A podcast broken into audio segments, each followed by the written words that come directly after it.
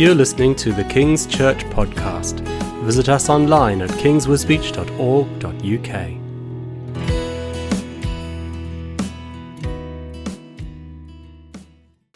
Today I'm going to be looking at Psalm 77. I'm continuing our series, Out of the Depths. Let me just explain why I'm sitting on a chair today. So, I hurt my back a few weeks ago. Um, my back's now feeling much better, which is great. Although, whilst I was away this week, um, I knelt down and now I've got sciatica in my left leg, and it's really painful to stand for any length of time. Even sitting now, it's a bit sore, um, and walking any distance is also quite sore. So that's why I'm sitting on a chair today. So there we go. Hopefully that explains that one. So, Psalm 77, if you've got your Bibles or you've got your, your Bible app, you might want to switch your phone on or turn in, in the physical book to Psalm 77. I'm going to be continuing our series um, that we're looking at the Psalms called Out of the Depths. And this basically is seeing how the Psalms can help us um, emotionally to deal with problems that we may face as living as, as Christians. Um, and it runs in parallel and kind of links in together with our other series called The Christian Survival Guide, which takes a bit more sort of a practical, um, theological approach to the same question, really. So let's put Psalm 77 in context, first of all. So we find Psalm 77 in the third book of the Psalms. Some Bibles don't split them up into books, but some do. They came in sort of separate volumes. This was like volume three, um, the third book of the Psalms. Um, and sometimes this third book of the Psalms is referred to as the book of crisis. Okay? As a lot of the Psalms in it deal with crises, past and also present. Most are a bit difficult to pinpoint exactly when in history they were written, but at least three in this section deal with the Babylonian exile, which was a time when the Jewish people had been removed from the promised land and were living as captives in exile in Babylon. And the second psalm in this book, Psalm 73, presents us with an existential crisis that God's sanctuary has been destroyed and God's seeming abandonment of his people to their enemies, the Babylonians. Now, today's psalm continues in the same lament style that we see in 73. So we're now going to hear Psalm 77 read to us by Laura, um, which is going to continue this kind of lament style that, that quite a few Psalms have. Psalm 77 I cried out to God for help. I cried out to God to hear me. When I was in distress, I sought the Lord.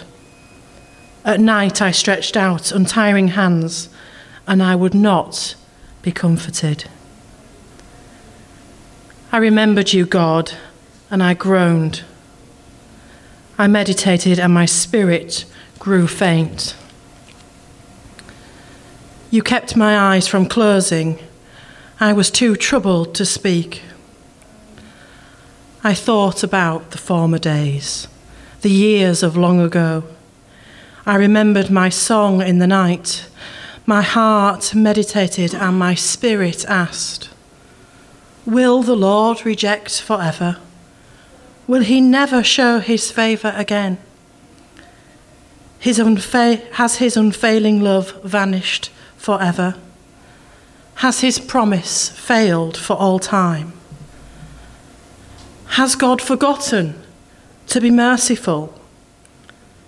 Has he in anger withheld his compassion? Then I thought, to this I will appeal. The years when the Most High stretched out his right hand. I will remember the deeds of the Lord.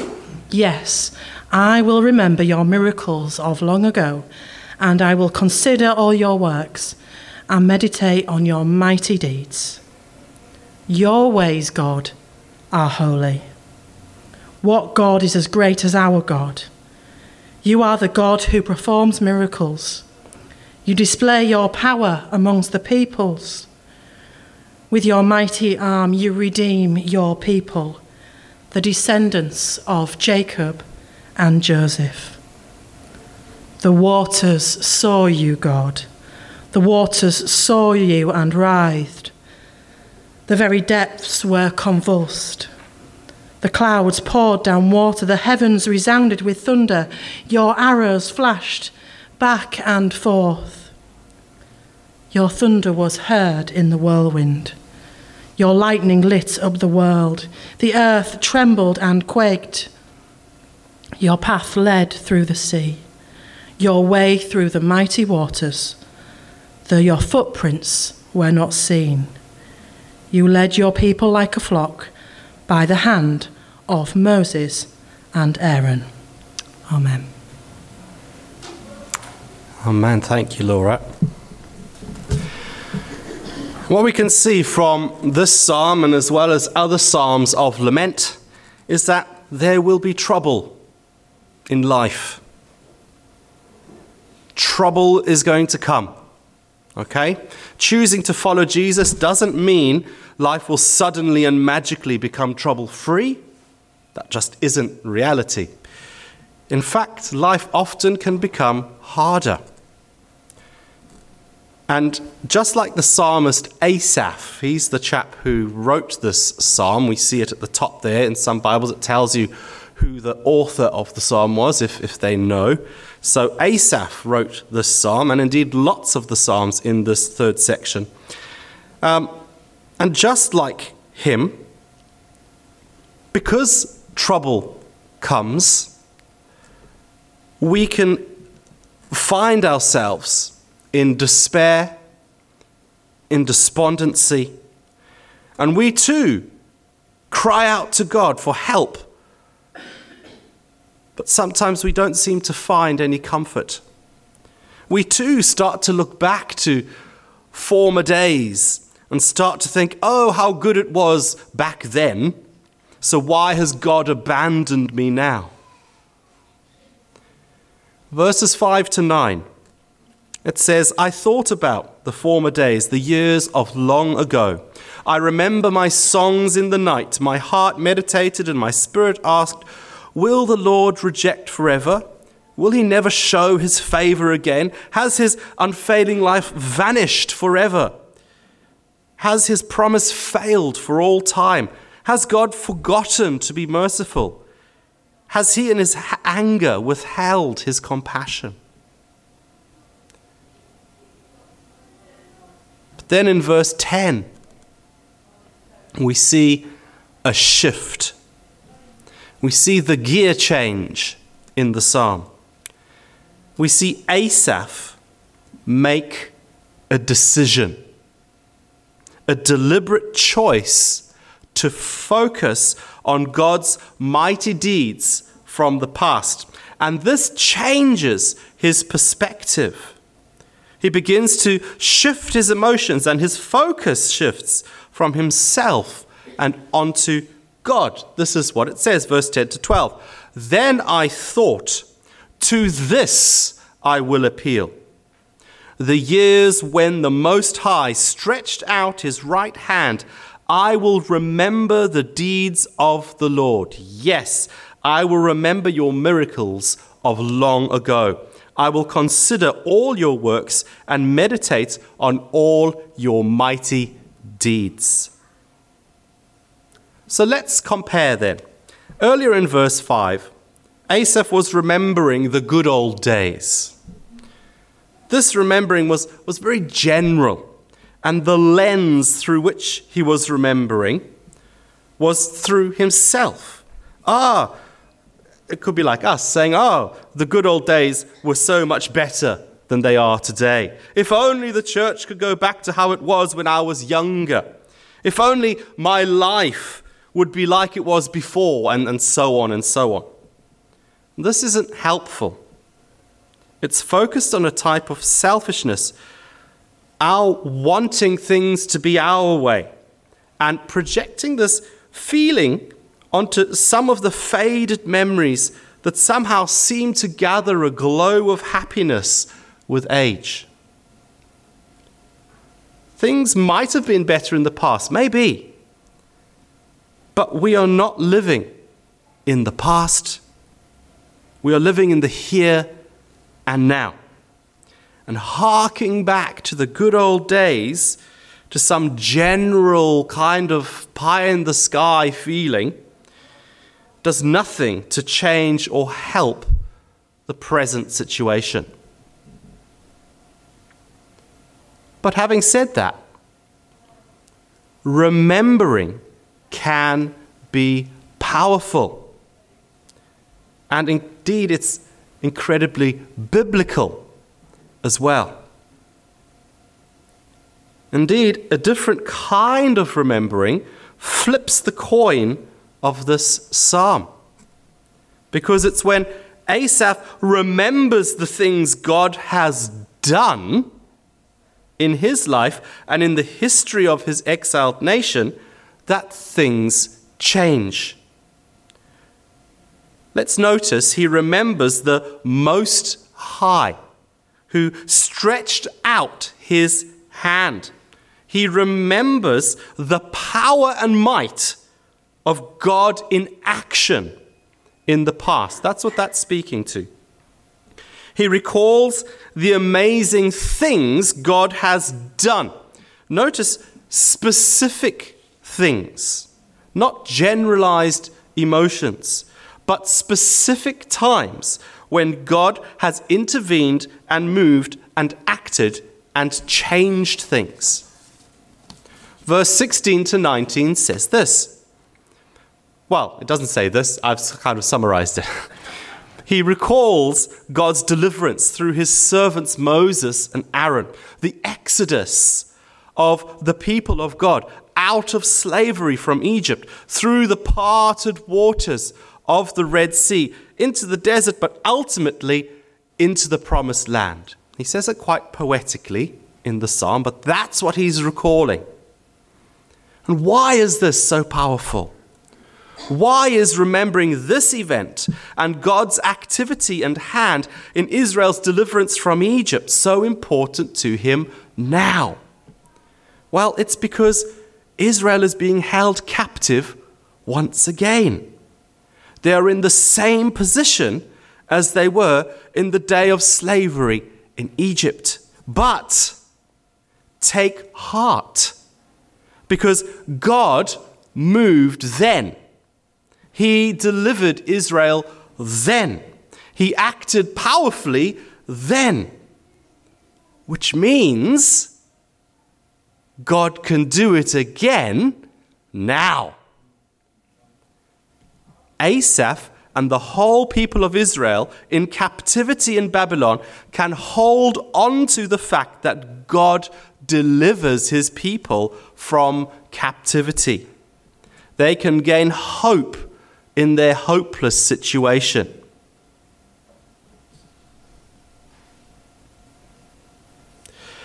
They can look ahead to a time of deliverance and freedom once again, being confident and knowing that God can deliver and will deliver them again. And so it is with us. We need to be better at remembering, church.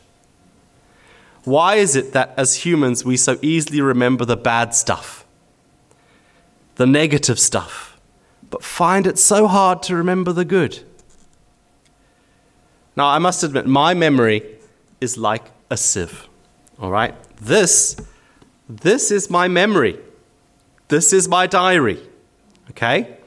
And everything that I do on any given day, if it's not written down in this, I will not remember and it will not happen. Or it will happen, but I won't be there. Okay? this is my memory box, okay? I'm not good at remembering.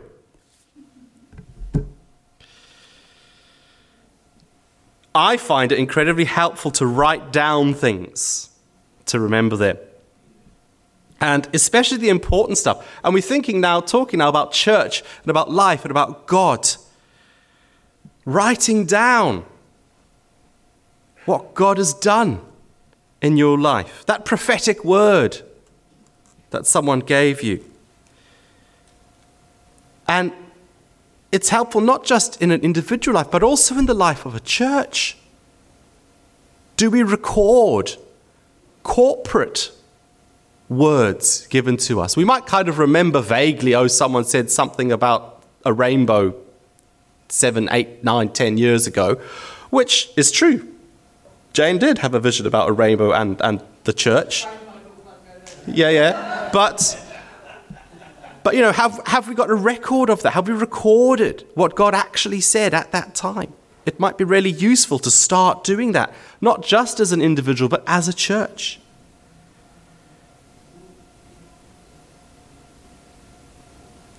How about through answered prayer? Has there been something that we've been praying about that God has answered? It might be really small stuff. I know sometimes, quite often I pray, God, will you help me get to sleep? Or I wake up at 3 a.m. and I'm like, I'm never going to get back to sleep again. Help me get back to sleep. And sometimes God answers. Sometimes I'm up at 3 and that's it. But it could be some of the big stuff as well. Let's record these things that God has done for us so that we can remember. But especially when we're recording answered prayers, let's, let's just remember that God answers prayer His way and not in our way, or the way that we think He should answer. Okay? And I just want to encourage you, as well as myself, to take the moments that God moves in our lives seriously, to record them, write them down. So I'm going to go out and get a nice notebook and start to record God's activity in my life so that when trials come, when dark days come, we can look back, just like the psalmist has done. And we can see the detail and we can be reminded of God's activity and goodness in our lives. And we can start to declare and to believe that if God did it then, He can do it again. And it will flip our perspective and bring hope into the hopelessness. That's why it's really useful. It's a tool remembering. These answered prayers may not just be for us individually, they might be for others as well. Asaph's psalms have been spoken through the ageless to countless generations and have helped them to recall God's mighty works in their lives too. Our answered prayers are not just for us, but also for others. If God did it for you, He can do it for me. Richard Gamble, we saw him in the video there. He's um, one of the pioneers behind the Eternal Wall of Answered Prayer. Um, and in his book, Remember, I would recommend this to you. It's a very good book. Um, as Clive was talking about books and, and really good ones and inspiring ones, this is one of them. Okay? His book called Remember, Revealing the Eternal, War, Eternal Power of Answered Prayer he points out something very important when it comes to remembering and recording answered prayer. He says this on page 84. Right, here we go. God is more interested in our journey of faith than the occasional motorway services pit stop of an answered prayer. Let our remembrance be focused not on the what but more importantly, the why. It's not the moment of wow when God conspicuously interacts in our life, but it's the journey before and after the wow. It's what we learn about the nature of Jesus during our travel, which should dominate our attention. Fixing our sights exclusively on the wow of an answered prayer without giving any focus to the why is like watching a highlight package of a football game but never knowing the score. It's like revering the escape moment in Shawshank Redemption but never watching the rest of the film. Capturing the Hollywood moment but missing the meaning. These God moments, these instances of intervention, will be an opportunity missed if the totality of our remembering consists of the physical response for all to wonder at. When we investigate the why, we discover the multiple layers revealing the wisdom of the giver. We're called to remember beyond the action, to discover the intention. So, what he's saying there is yes, God may answer the prayer, and wow, it might be miraculous. But actually, we should stop and ask ourselves well, what can we learn about God from this? Rather than, oh, wow, that's great. What can we learn about God? What's God trying to teach me through this answered prayer? So, as we begin to record the moments of answered prayer in our lives and in our church, let's not just record the detail of the wow moments, but alongside them, let's prayerfully ask God to reveal to us the why, the reason behind the answered prayer, the lessons He wants to teach, and let's record those as well. Who can finish this saying for me? Remember, remember the 5th of November Okay, and there's a bit more to it, but yes, gunpowder, treason, and plot. That's quite a British thing, right? We remember Guy Fawkes night, the, the time when he, they tried to blow up the king and, and the parliament and have a revolution, but they were scuppered in their attempt. All right, so bonfire night still is a big celebration, mostly more about fireworks and toffee apples these days than it is about Guy Fawkes, but we still have the celebration. And it's remember, remember. The celebration is there to help us remember. And we see in the Bible as well, there are many ways of remembering. There are festivals that are held to help us remember. There's Passover, there's Feast of the Tabernacles, there's all sorts of feasts and things that help us to remember. We also have communion, don't we? That's an act of remembrance, remembering Jesus through physical objects. The bread and the wine, or in our case, the grape juice, helps us remember Jesus' sacrifice on the cross, where he took our sin upon himself so we might be forgiven to open the way back to God if we choose to take it. We can remember through objects and things we build. Returning back to the story of the Exodus, the Israelites fleeing from Egypt and entering the promised land. And in the book of Joshua, we see the entry to the promised land, God stopping the waters of the Jordan in the same way as he did the Red Sea. They're leaving their old life and entering into their new life was by passing through the waters. And we can start seeing some connections there to baptism, but I'm not going into that now because that'll be a whole other sermon. But God tells Joshua at that point to pile up 12 stones. I'll just read this bit from Joshua. When the whole nation had finished crossing the Jordan, the Lord said to Joshua, Choose 12 men from among the people, one from each tribe, and tell them to take up 12 stones from the middle of the Jordan, from right where the priests are standing, and carry them over with you, and put them down at the place where you stay tonight. So Joshua called the 12 men he had appointed from the Israelites, one from each tribe, and said to them, Go over before the ark of the, your, the Lord your God into the middle of the Jordan. Each of you is to take up a stone on his shoulder. Okay, so these, these were pretty big stones, okay? According to the number of the tribes of the Israelites, to serve as a sign among you. And in the future, when your children ask you, What do these stones mean? Tell them that the flow of the Jordan was cut off before the ark of the covenant of the Lord. When it crossed the Jordan, the waters of the Jordan were cut off. These stones are to be a memorial to the people of Israel forever.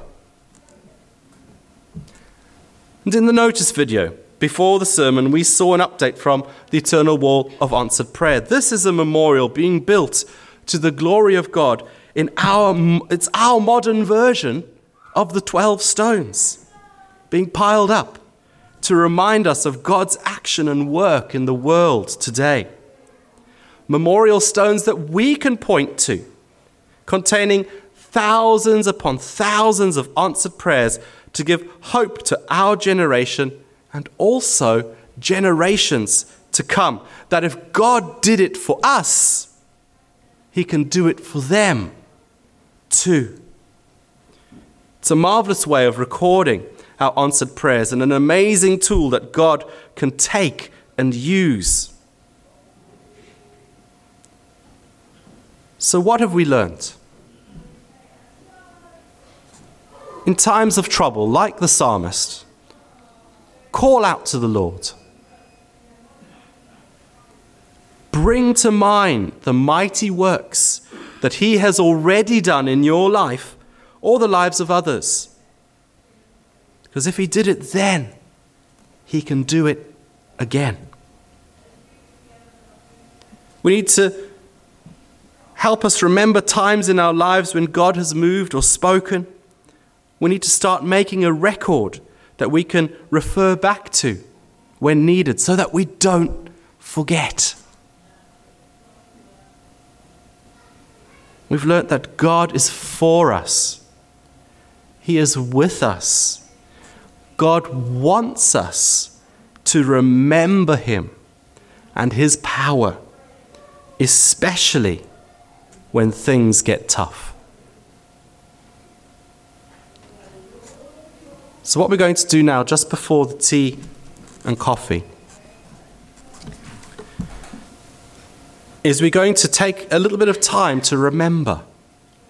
And I'm going to encourage you all that there's some stones at the front. Just like the Israelites were told, pick up a stone from the middle of the Jordan and place it over there and remember this thing. When you come and collect your stone, we're going to take a few moments, just pray and ask God to bring to remembrance something that He's done in your life. Might be a big thing, might be a small thing, but something that God has done. And then take that stone home with you and put it somewhere on the mantelpiece, somewhere in the garden, but somewhere you can see it. So that every time you see that stone, you remember that thing that God has done. Let's get better at remembering. So, Dave, could you just come and play something quietly on the guitar for us? And as he does that, I invite you to come and get a stone and take it back to your, your table and just spend a few moments just praying and asking God what it is that He's done that He wants you to remember with this physical object. Jesus, Thank you for the things you've done in our lives. Thank you that you parted the sea for the Israelites and you rescued them from captivity. Thank you that the psalmist was able to remember that in his dark days. Help us, Lord, to remember your mighty works in our lives, the big things, the small things. Forgive us when we've forgotten. We keep repeating the same stuff again and again because we don't remember. Help us to get better at remembering. And Lord, these stones, these physical objects, I just ask that whatever thing that you've given each one of us to remember about your goodness, about your power, about your love today, that you'll really plant it deep in our hearts. And that when times get tough, we can look back and remember that if you've done it then, you can do it again. Amen.